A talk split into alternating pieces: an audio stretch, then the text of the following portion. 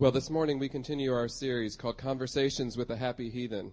And it's really a conversation between two friends with completely different worldviews. So this morning we get to pick up on that conversation between Pastor Jeff and his friend Anne Marie as Jeff tries to explain a little bit about how he's come to a biblical worldview.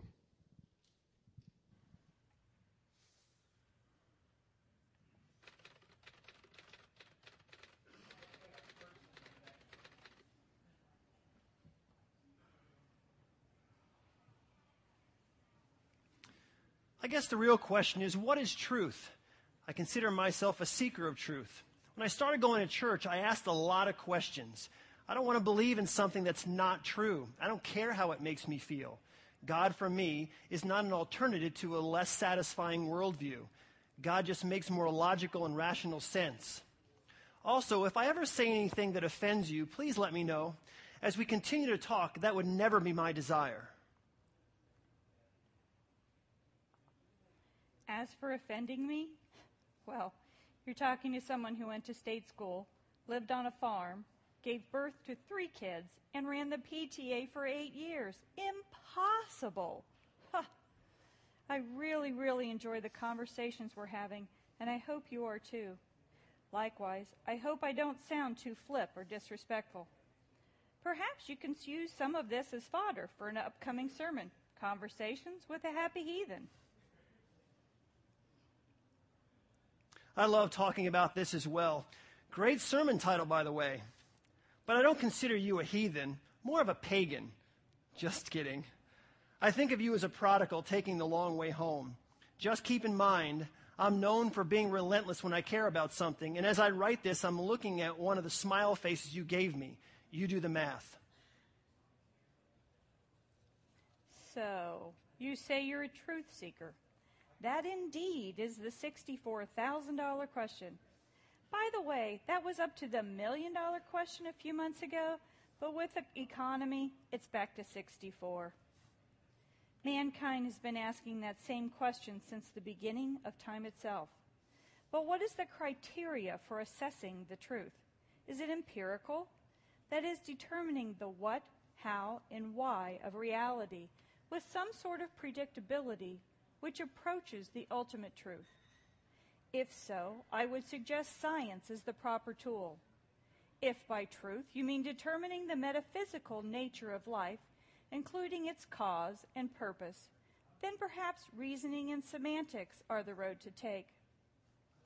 My question for you is As a born again Christian, haven't you already concluded that God is truth, or at least gives meaning to truth? Is God the spectacles that help you see the truth? At the very least, I see dogma as a limitation to understanding. The dismissal of Darwin's theory being a prime example.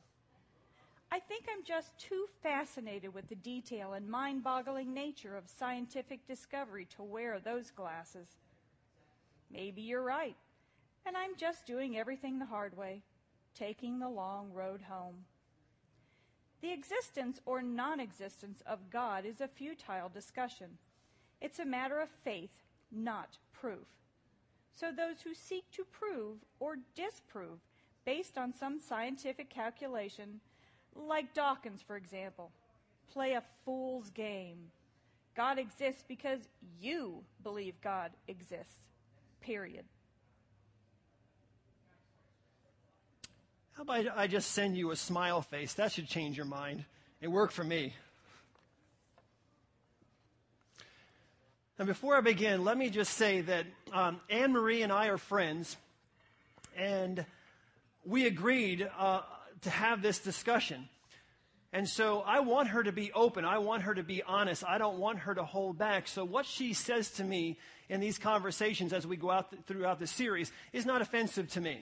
I mean, I, I, I, encourage her to ask the questions, and I, I respond the same way to her. I don't hold back on what I'm feeling and, and what I'm thinking. And that way we have a really good, open, and honest discussion about these things, conversation as, as we call them.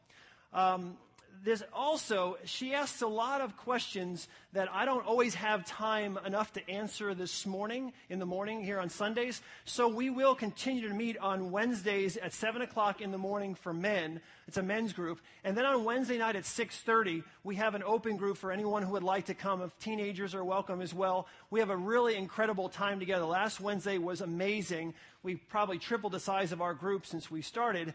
Um, and we want to invite you to come. We'll most likely be meeting here in this building because we don't fit any longer in the room that we are we're presently in. So if you'd like to come, uh, please uh, do that on Wednesday nights. Um, this is an ongoing too. This you have to understand. This is an ongoing story. It's not just a series.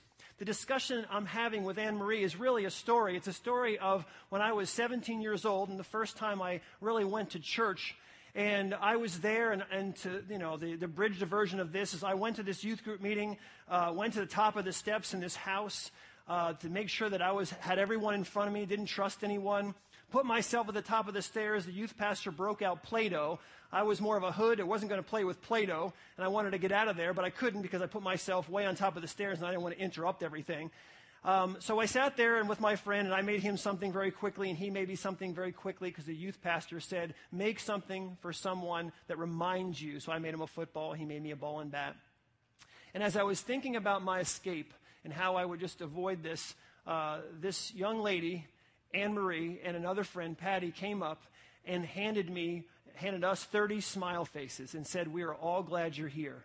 And it truly impacted my life. Back in 1980, the smile faces were really big.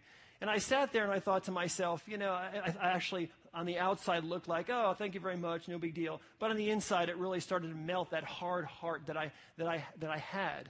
And it was the reason, that, that gesture was the reason that I came back to church for the second time. And really, the reason, one of the reasons I'm standing up here today. It didn't, it didn't uh, help me, it didn't say, I didn't say at that point, I believe in God, but it gave me the opportunity uh, to think about it, to go back to church and to work through that in my own heart and my own mind. And it brought me to this place. So you fast forward 30 years, about six months ago, I'm sitting at home and I get a Facebook request from my friend Anne Marie um, a friend request, and I realized that this is the same woman, the same girl uh, back then who gave me these 30 smile faces. And so that is what started the discussion. It was her, her heart to reach out to me at that point. But what I found out during that discussion, during our, our back and forth early discussions, that she is, uh, she is I will say, a, a, uh, a skeptic. I'll use the word skeptic for her and obviously I'm a pastor. So 300 Facebook pages later, um, we're in this, this, this continuing story, uh, this continuing friendship, debating uh, from a skeptic's worldview and also from a Christian worldview. Now, when we, when we think about, when we try to understand the universe and all its, all its complexity, all of its incredible complexity, we ask, all of us ask the question about the meaning of life. What is, what is the meaning of life? What is this all about? Every person just about on the planet asks that question when you look at the complexity of the universe. The what and how questions can be researched through science, but it's the, it's the why question that gets at the very heart of humanity. That's what people long for. That's what they want to understand. The why question. The what gives us the stuff of existence. But it's the why. It is the why that gives us a larger understanding of our purpose here. What is my purpose in life? It is the why question that, that really gets to the heart of why I'm here. What is my purpose here? What is the meaning of life? And it's only as we come to an understanding of the why of life that the what of life becomes defined or meaningful. You need to ask and answer the why question. That again is at the heart of the human experience. Science has its place in seeking truth, but it falls short in answering the most profound questions in life. So don't get me wrong, I love science. It has its place, but it does fall short when it comes to answering those profound questions. The whys of life. Silence the scientific voice and leave the philosophical mind at a loss. They, they can answer some of those questions, but those ultimate questions of life, they're left at a loss. Now, before I move on, you need to understand you need to clearly understand that if, if you don't answer the why question, if you, in your own heart and your own mind, don't answer the why question, then seeking knowledge from my perspective and truth becomes a meaningless intellectual exercise. It just becomes a meaningless exercise. You're, you know, you're looking around seeking knowledge and seeking all these things, but that then becomes a meaningless exercise if you don't get to the, if you don't get to the real question of why. Now, I will admit to everyone here that God is my foundation. Anne Marie said that you know you see you see truth through the, the spectacles through those lenses. So I will admit that God, God is my foundation. And some would then say, if that's your foundation, then that limits your ability to seek truth and it squelches your curiosity. It makes you less curious. I would respond by saying it is really, I would say, without a foundation, it's difficult to build anything, including a worldview. And my belief and understanding that there's a God gives, gives purpose to my curiosity. I'm a very curious person. I want to know why. I want to understand the hows and the whats and the whys. And so I'm very curious. And for me, in my experience in, on this planet, I want to seek out, I enjoy knowing the, the, the, the, complexities of the universe and what's at the bottom of the ocean and all the complexity of humanity. Those things, those things really intrigue me. But it's my understanding of God that gives that curiosity purpose, that gives that curiosity meaning. Seeking knowledge and truth have a foundation, they have a reason.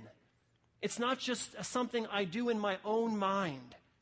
Anne said to me, at the very least, I see dogma, holding to biblical truth from her perspective, as a limitation to understanding. The dismissal of Darwin's theory is a prime example.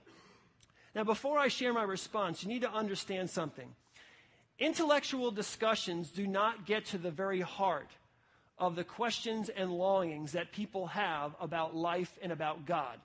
The intellectual discussions that we're going through here on Sunday mornings and on Wednesday mornings and on Wednesday nights do not really get to the, to the heart of the longing, the heart and the longing that people have about, about life about the, the, the, questions they have about life and the questions they have about God and, and all the things that they deal with in, in, in all of that experience. Most people, most people ask questions. The, most of the people that you will come into contact with ask questions not, not to debate, but they want to understand. They're not engaging you to get in some incredible philosophical or scientific or theological debate. They are engaging you in a conversation and asking questions because they want to understand why. Why am I going through what I'm going through? Why am I having this experience? I need to understand it. These are real questions, people having real experiences, and they want to understand why. And you, as a Christian, many times, you, uh, they're coming to you because they want to hear your perspective on what they're going through and why they're going through it. It doesn't matter how they ask the question. They could be aggressive and obnoxious and forceful, but behind it all is a sincere person most of the time who is truly trying to understand the whys of life and the whys that, of what they're experiencing in their home with their children, in their own life, and what they've experienced in the past, and the hurts and the hang ups and all the troubles they've gone through. They want to know. And it is, it is irresponsible uh, of us as Christians not to try to, to give them the best answer we possibly can. We need to do research. We need to study. We need to come to our own understanding of these truths so that we can share these truths with others. Now, I want you to consider which worldview gets to the heart of those longings. Which worldview, a naturalistic worldview or a Christian worldview? Which worldview gets to the heart of those uh, of the human experience, the human longings that we have? Because that because that is at the core of my reply to her. We each have a worldview. We need to understand that. Which worldview gets to the heart of the human longings that we all experience? In my response, I wrote this. Let me try to speak from the heart for, on a few issues. First, you need to understand Christians don't dismiss Darwin's theory, they just disagree. We as Christians basically disagree with that theory. If Jesus is who he said he was, and if what he said was true, that man is created, that we people are, we, we as people are created in the image of God, then Darwin cannot be right. If Jesus is telling the truth, if Jesus is speaking the truth, then either Jesus in what he says is true or Darwin's theory is truth. You have to understand, you can't, you can't have both. You can't have both. It's basically the law of non contradiction.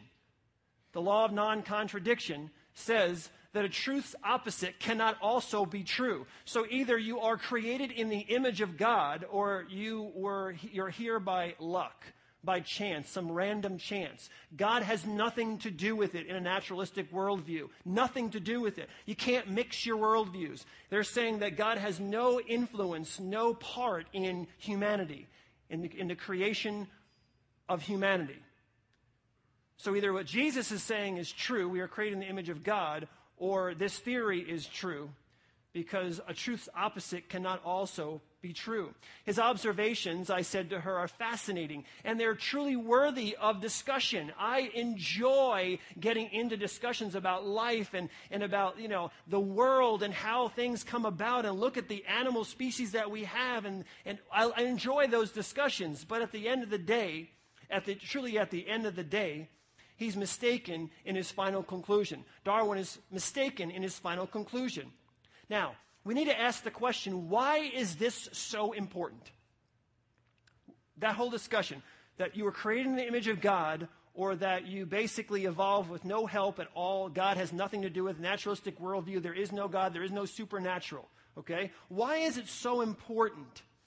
Because if people, if people simply evolved, then they have no value outside of what others choose to give them. If you evolve, you have no value outside of what others choose to give you or what you choose to conjure up, in Russell's words, in your own delusional mind. You're here by random chance, by what I hear all the time on Discovery Channel, by luck. We, are, we live on the lucky planet. So it's all luck. And if you here are here by luck, you may choose in your own mind to give yourself value because it's hard to live in a world where you have absolutely no value. But the reality is, outside of God, human beings have no value in and of themselves. They only have value at which someone else gives them value, chooses to give them value, or what you choose to give yourself. Why is this significant? Why is that important? Well, I want you to think about this. In his book, uh, The Real Face of Atheism, Ravi Zacharias writes this. In his book Modern Times, the historian Paul Johnson referred to Hitler, Stalin, and Mussolini as the devils of the 20th century. Interestingly, Nietzschean dogma influenced each of them. So profound and operative was Nietzsche's philosophy upon Hitler, it provided the conceptual framework for his onslaught to obliterate the weak and inferior of this world. That being done, Hitler would establish the supremacy of the Superman in an unobscured and dominant role. Hitler also personally presented a copy of Nietzsche's work to Mussolini and Stalin. Personally presented Nietzsche's work, an atheistic worldview, to Mussolini and Stalin. Nazi mastermind Adolf Eichmann. His last words were to reject repentance and to deny belief and existence in God. He denied the existence of God. Those were his last words, the mastermind of all this. Hitler had these words inscribed over one of the ovens, the gas ovens in Auschwitz. I want to raise a generation of young people devoid of conscience, imperious, relentless, and cruel. I understand, please I understand these arguments don't prove that evolution or a naturalistic worldview are wrong. All I'm trying to help you understand is that you have to follow your worldview to its logical conclusion. Whatever your worldview is, whatever you choose for your worldview, you need to follow your worldview to its logical conclusion. No God no human value other than what culture or you decide to put on yourself. No God, no human value, and with it, the consequences. You have to live out the consequences of your worldview. And if you eliminate God from the equation it's very, very difficult intellectually in your mind to come to an understanding that you have any value whatsoever. The best the world can really offer is live and let live unless we change our mind. Unless we decide this group of people over here has no value or they're inferior in some way. They're weak and inferior. Somehow genetically they're inferior, so therefore live and let live no longer works. It's let's get rid of them all. You know, true atheists, Voltaire and Nietzsche, were very honest and consistent in their worldview. Very honest and consistent. They admitted that without God, everything is without purpose. Everything they said is pointless. It's all pointless. And life itself is ridiculous. The idea that you would walk around thinking that you have some kind of value, that you have purpose in your life, that life has any kind of meaning, is in their words a delusion of your mind. A delusion of your mind. Anything that does not lead to you intellectually to a point of despair, they say, is a delusional thought of yours. You cannot live in the world of the real world without God and so, therefore, you have to delude yourself into thinking or coming up with purpose, meaning, all these types of things. That is a old atheist viewpoint. There's a difference between old atheists and new atheists. An old atheist will basically look at you and say, live or die, commit suicide, keep living. It doesn't matter. It doesn't matter. There's no meaning, purpose, value, any of those things to life. If, if, if, in Nietzsche's idea, if you give up God, if you give up Christianity, then you give up what goes with Christianity. All the things that come with that worldview. You give those things up. A new atheist, on the other hand, would say, no, no, no, there's no God. We don't believe in God, but we still have meaning, value, purpose. I call it, I call it Christmas tree atheism. Christmas tree atheism. Because the reality is, old atheism doesn't really work in the real world. And so you have new atheists who come along and say, yeah, yeah, there's no God. So we get that. We get our cake. And now we want to eat it too. And so, yeah, there is purpose, there is meaning, there is value, all these other things in life. We want that as well. We want both. We want, it, we want to have it all.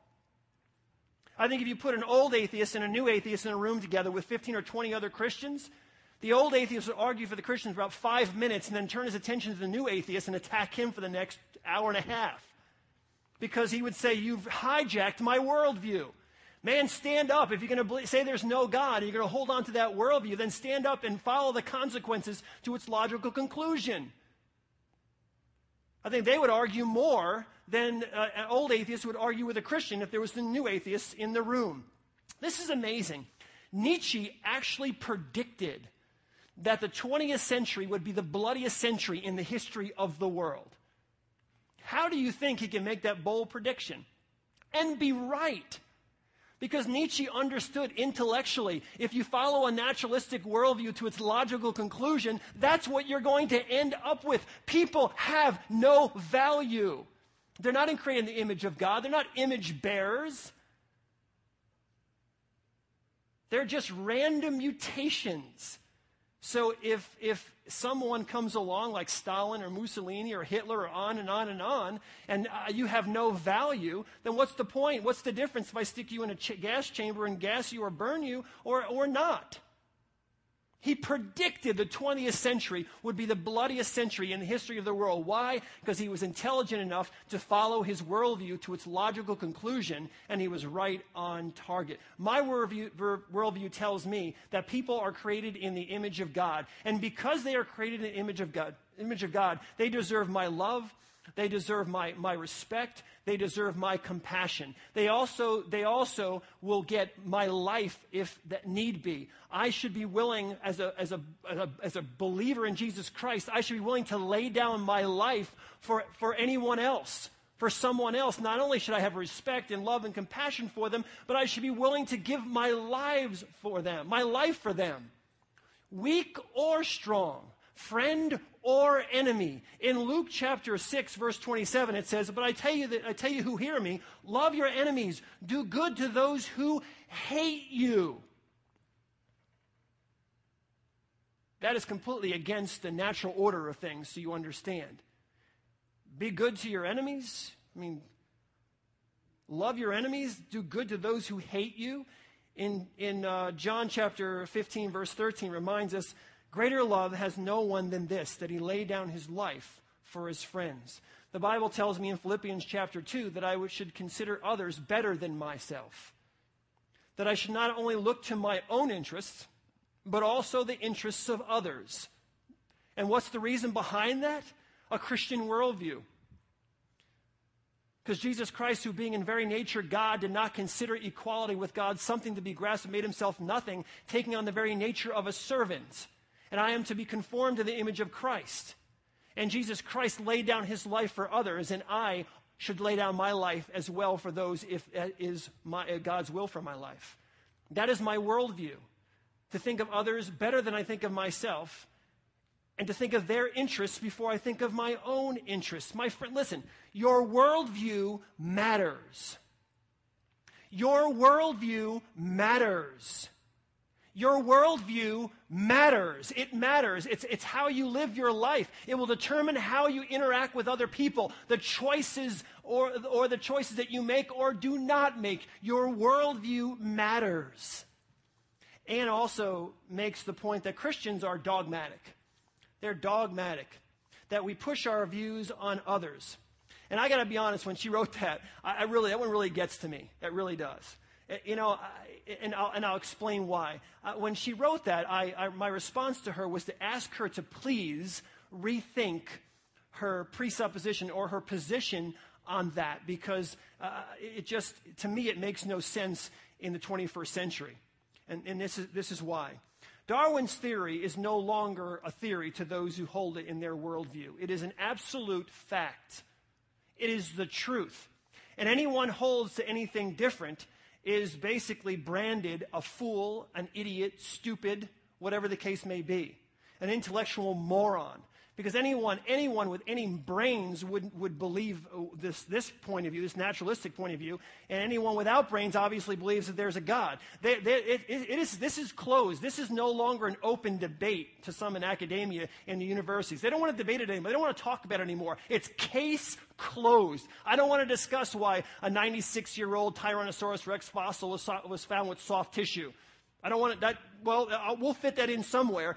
I don't want to discuss that. There's no longer an open debate or discussion. Now, I, I threw that out to Anne Marie, and she qu- quickly responded, I would love to get into discussion with you. So obviously, there are those who will discuss it, but get into the, the university world, get into the academic world, and they're saying, they're saying, case closed. No more discussion, no more debate.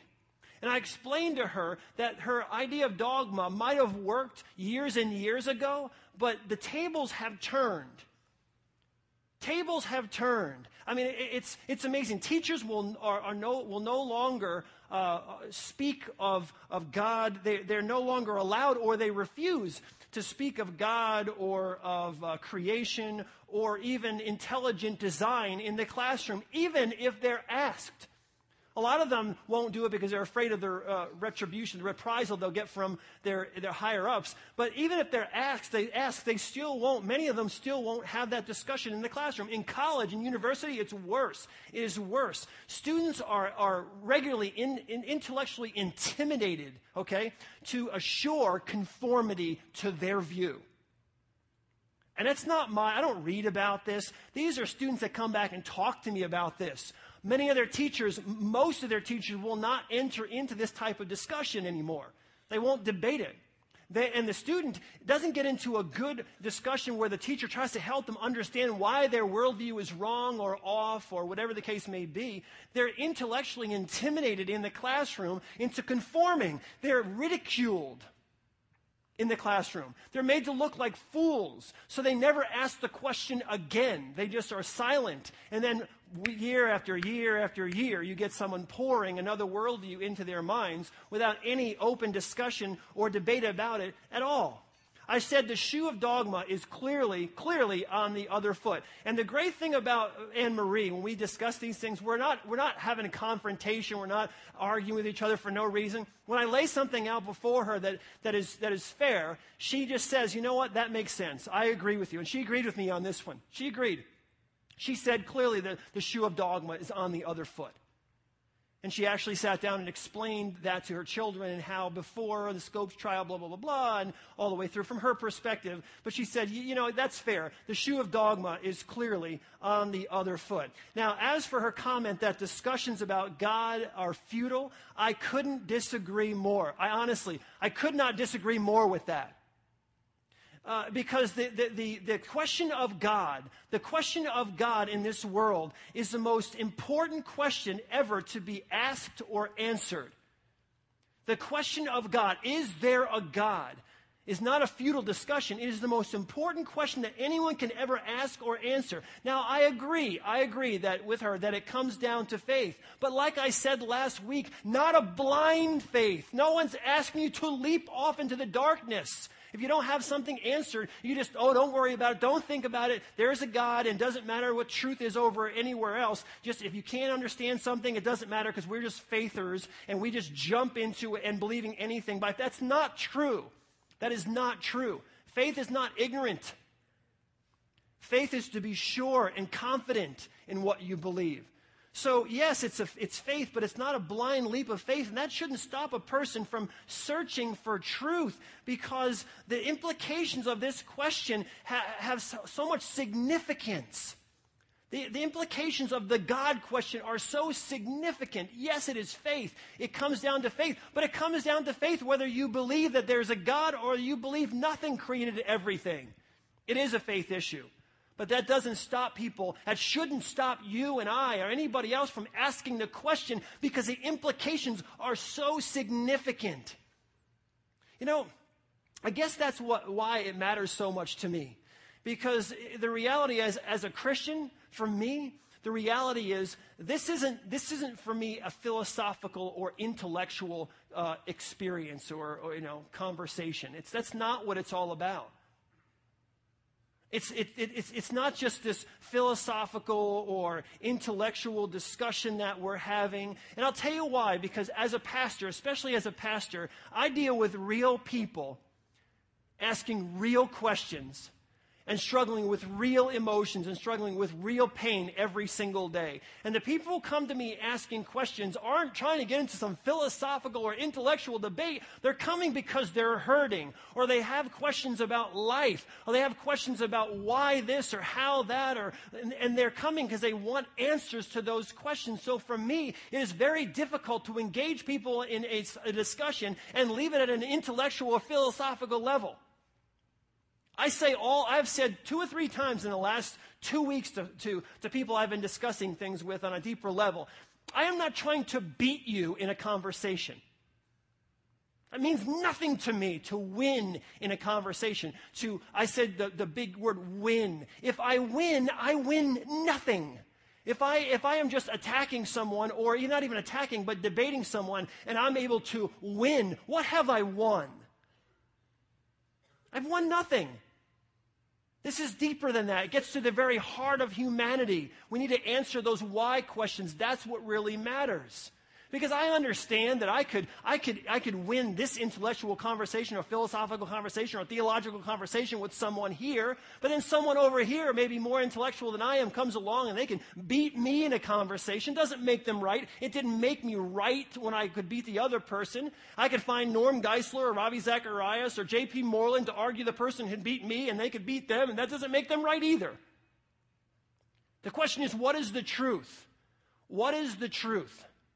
And we need to seek the truth. And we need to get it out of or get it off of this just intellectual, philosophical, theological, well, theological we can stick with, just conversation because people are searching in their heart of hearts for the deepest questions of the universe. And we need to answer as best we can those answers. So that's why it's so important to me when I'm talking with Anne Marie or anyone else that it doesn't just stay there because people, people want answers, not theories and empty jargon.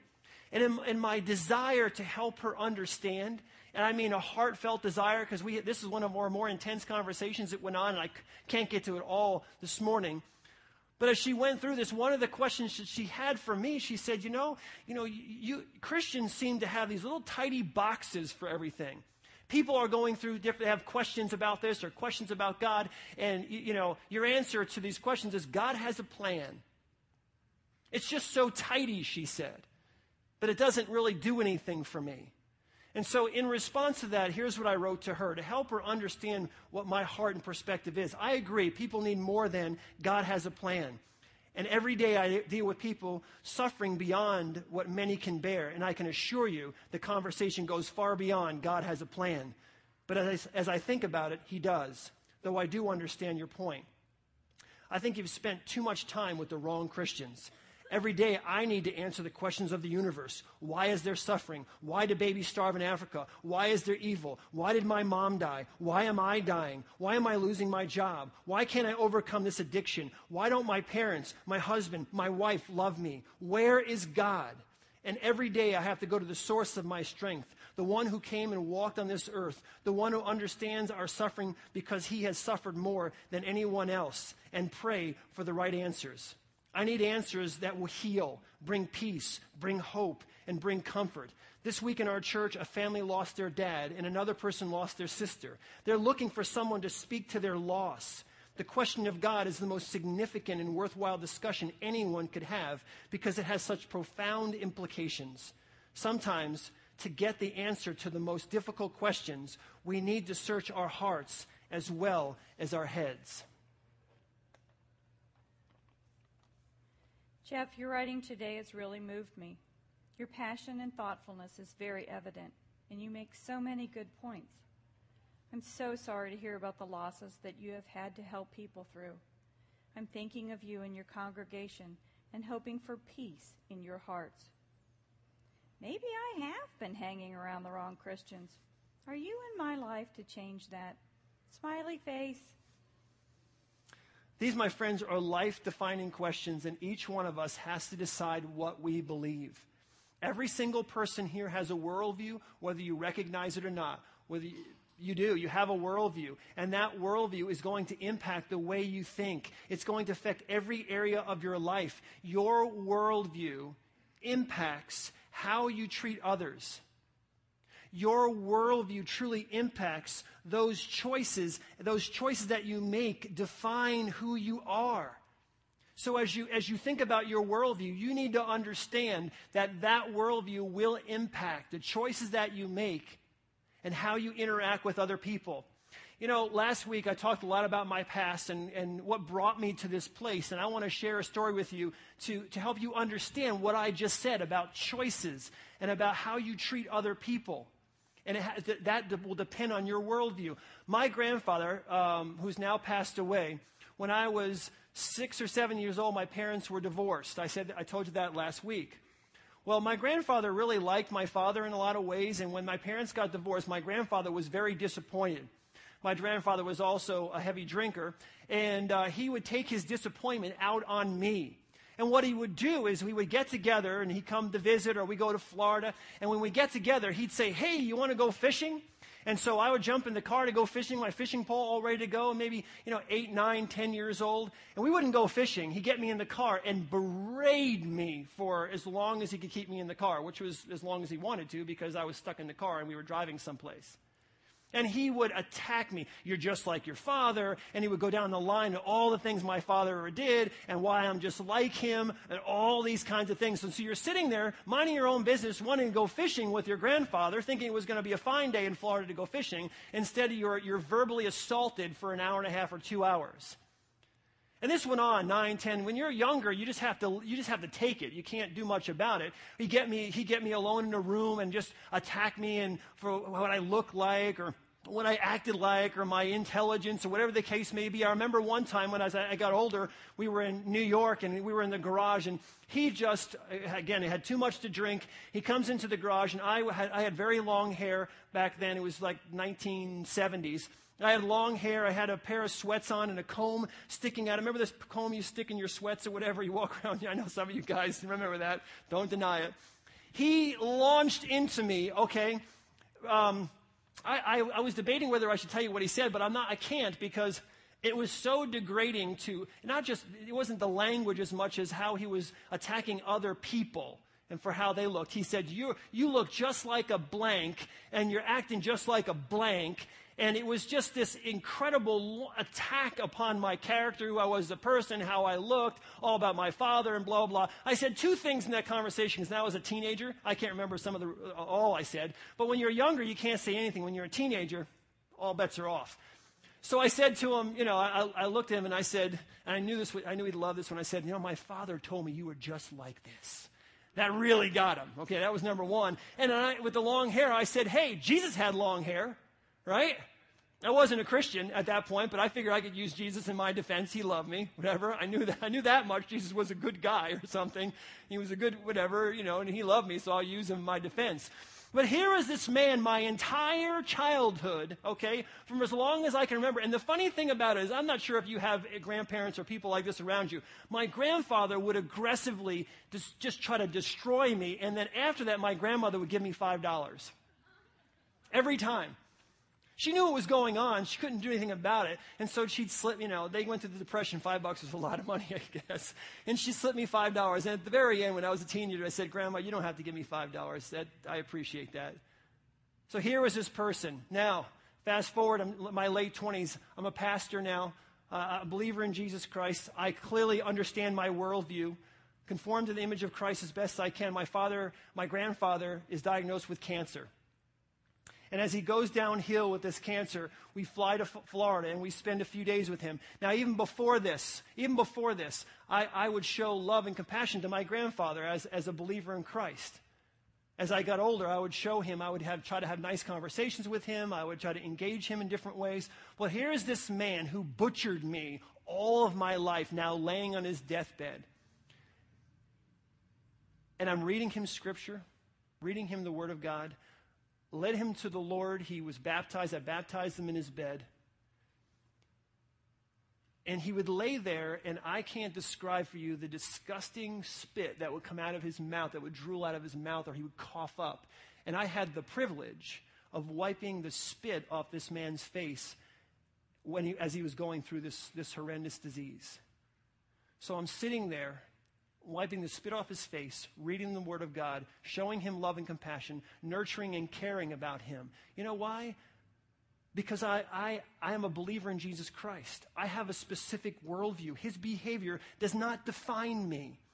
His behavior does not define my reaction to him. His behavior doesn't dictate my actions. My worldview does. I'm a follower of Jesus Christ. I'm being conformed to the image of Jesus Christ. Jesus Christ laid down his life for us. They beat him so you could see his insides. They, they, they stuck a crown of thorns into his, into his skull. They, they whipped him, they ridiculed, they spit on him, they nailed him to a cross, his hands and his feet. They stuck that cross in the ground and made him suffer all that time. And what is his response? Father, forgive them. My worldview tells me that people are created in the image of God. And my response to my grandfather is not based upon the horror that he inflicted upon me all my life. My response to my grandfather is based upon my worldview that he is created in the image of God, that my goal in life is to conform to the image of my Lord and Savior, Jesus Christ, my example. And I lived out, I lived out my worldview. I lived out being a follower of Jesus Christ. My friends, your worldview matters it matters of how you think of yourself, how you think of others, how you make choices, what dictates your actions, how you live your life. Now, in another conversation, Anne Marie said this Why does God allow suffering and evil? Well, God has a plan and we just have to trust Him. it's the moral equivalent to being shushed. That response does not only not satisfy, it actually repels. The funniest thing when she said that, when she wrote that to me, she said, Yes, I'm yelling. We were in a conversation. She said, Yes, I'm yelling. So I said, Ah, I made you yell. Nothing new for me, making people yell. But we talked about that. That is a good question, is it not? That is a good question. Now, the way she presented it, that's, hey, that's good. I'm glad she's saying that. She said it's the moral equivalent when I'm asking about evil and suffering and people are saying, well, God has a plan. She said that's the moral equivalent of being shushed. And she said it's repelling. It repels me. It doesn't draw me closer. It pulls it pushes me away. It's a good question. It's a question many of you probably have right now. Explain why is there suffering? Why is there evil in the world? Well, I will try my best. I believe that I do. It's a good question from her. It's a good question. I think I have some good answers. I really do. And I'm hoping that my answers will not make you feel shushed or make you feel like, oh, that, it's, that's insignificant. I don't, that's, that's repulsive. My, I'm hoping my answers will, will satisfy you and bring you hope. So I will tell you what I said in response, uh, to, uh, in, in, in response to her question. But I'll do that next week. Let's bow our heads in a word of prayer. Father God, thank you so much for this time that we can spend together. And thank you, Lord God, for this time that we can be here, that we can open up our minds, and we can learn more about you, that we can try to understand this world in which we live we can solidify our worldview, understand our worldview, and how it interacts in every area of our lives our choices, our, our, our, our decisions, uh, our, the way we live out our being, our own identity, and the identity of others. Father, help us to truly understand that and then to apply that to our, our regular conversations with our friends and our neighbors, those around us, Lord, at work or at school. Allow us the privilege to speak into their hearts not in a way that in a way that we try to win a conversation or beat them in a debate, but truly we get to the heart of the human question of why. Father, we pray that as we spend this time together on Sunday mornings, and as we come together on Wednesday mornings and Wednesday nights, that you would truly allow us to ask the questions in our, of our, that we have, that we ourselves have, that has been holding us back, Lord, from growing more in love with you and deeper in our relationship with you.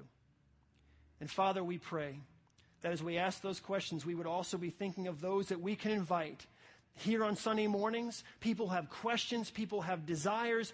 Lord God, I pray that you would give us someone in our minds right now, put someone in our minds that we could invite, that we would fill this place with seekers and even skeptics who truly want to engage in a conversation that leads to truth because we ultimately believe, Lord, all truth leads to you. We pray these things in Jesus' precious and holy name. Amen. Have a great week.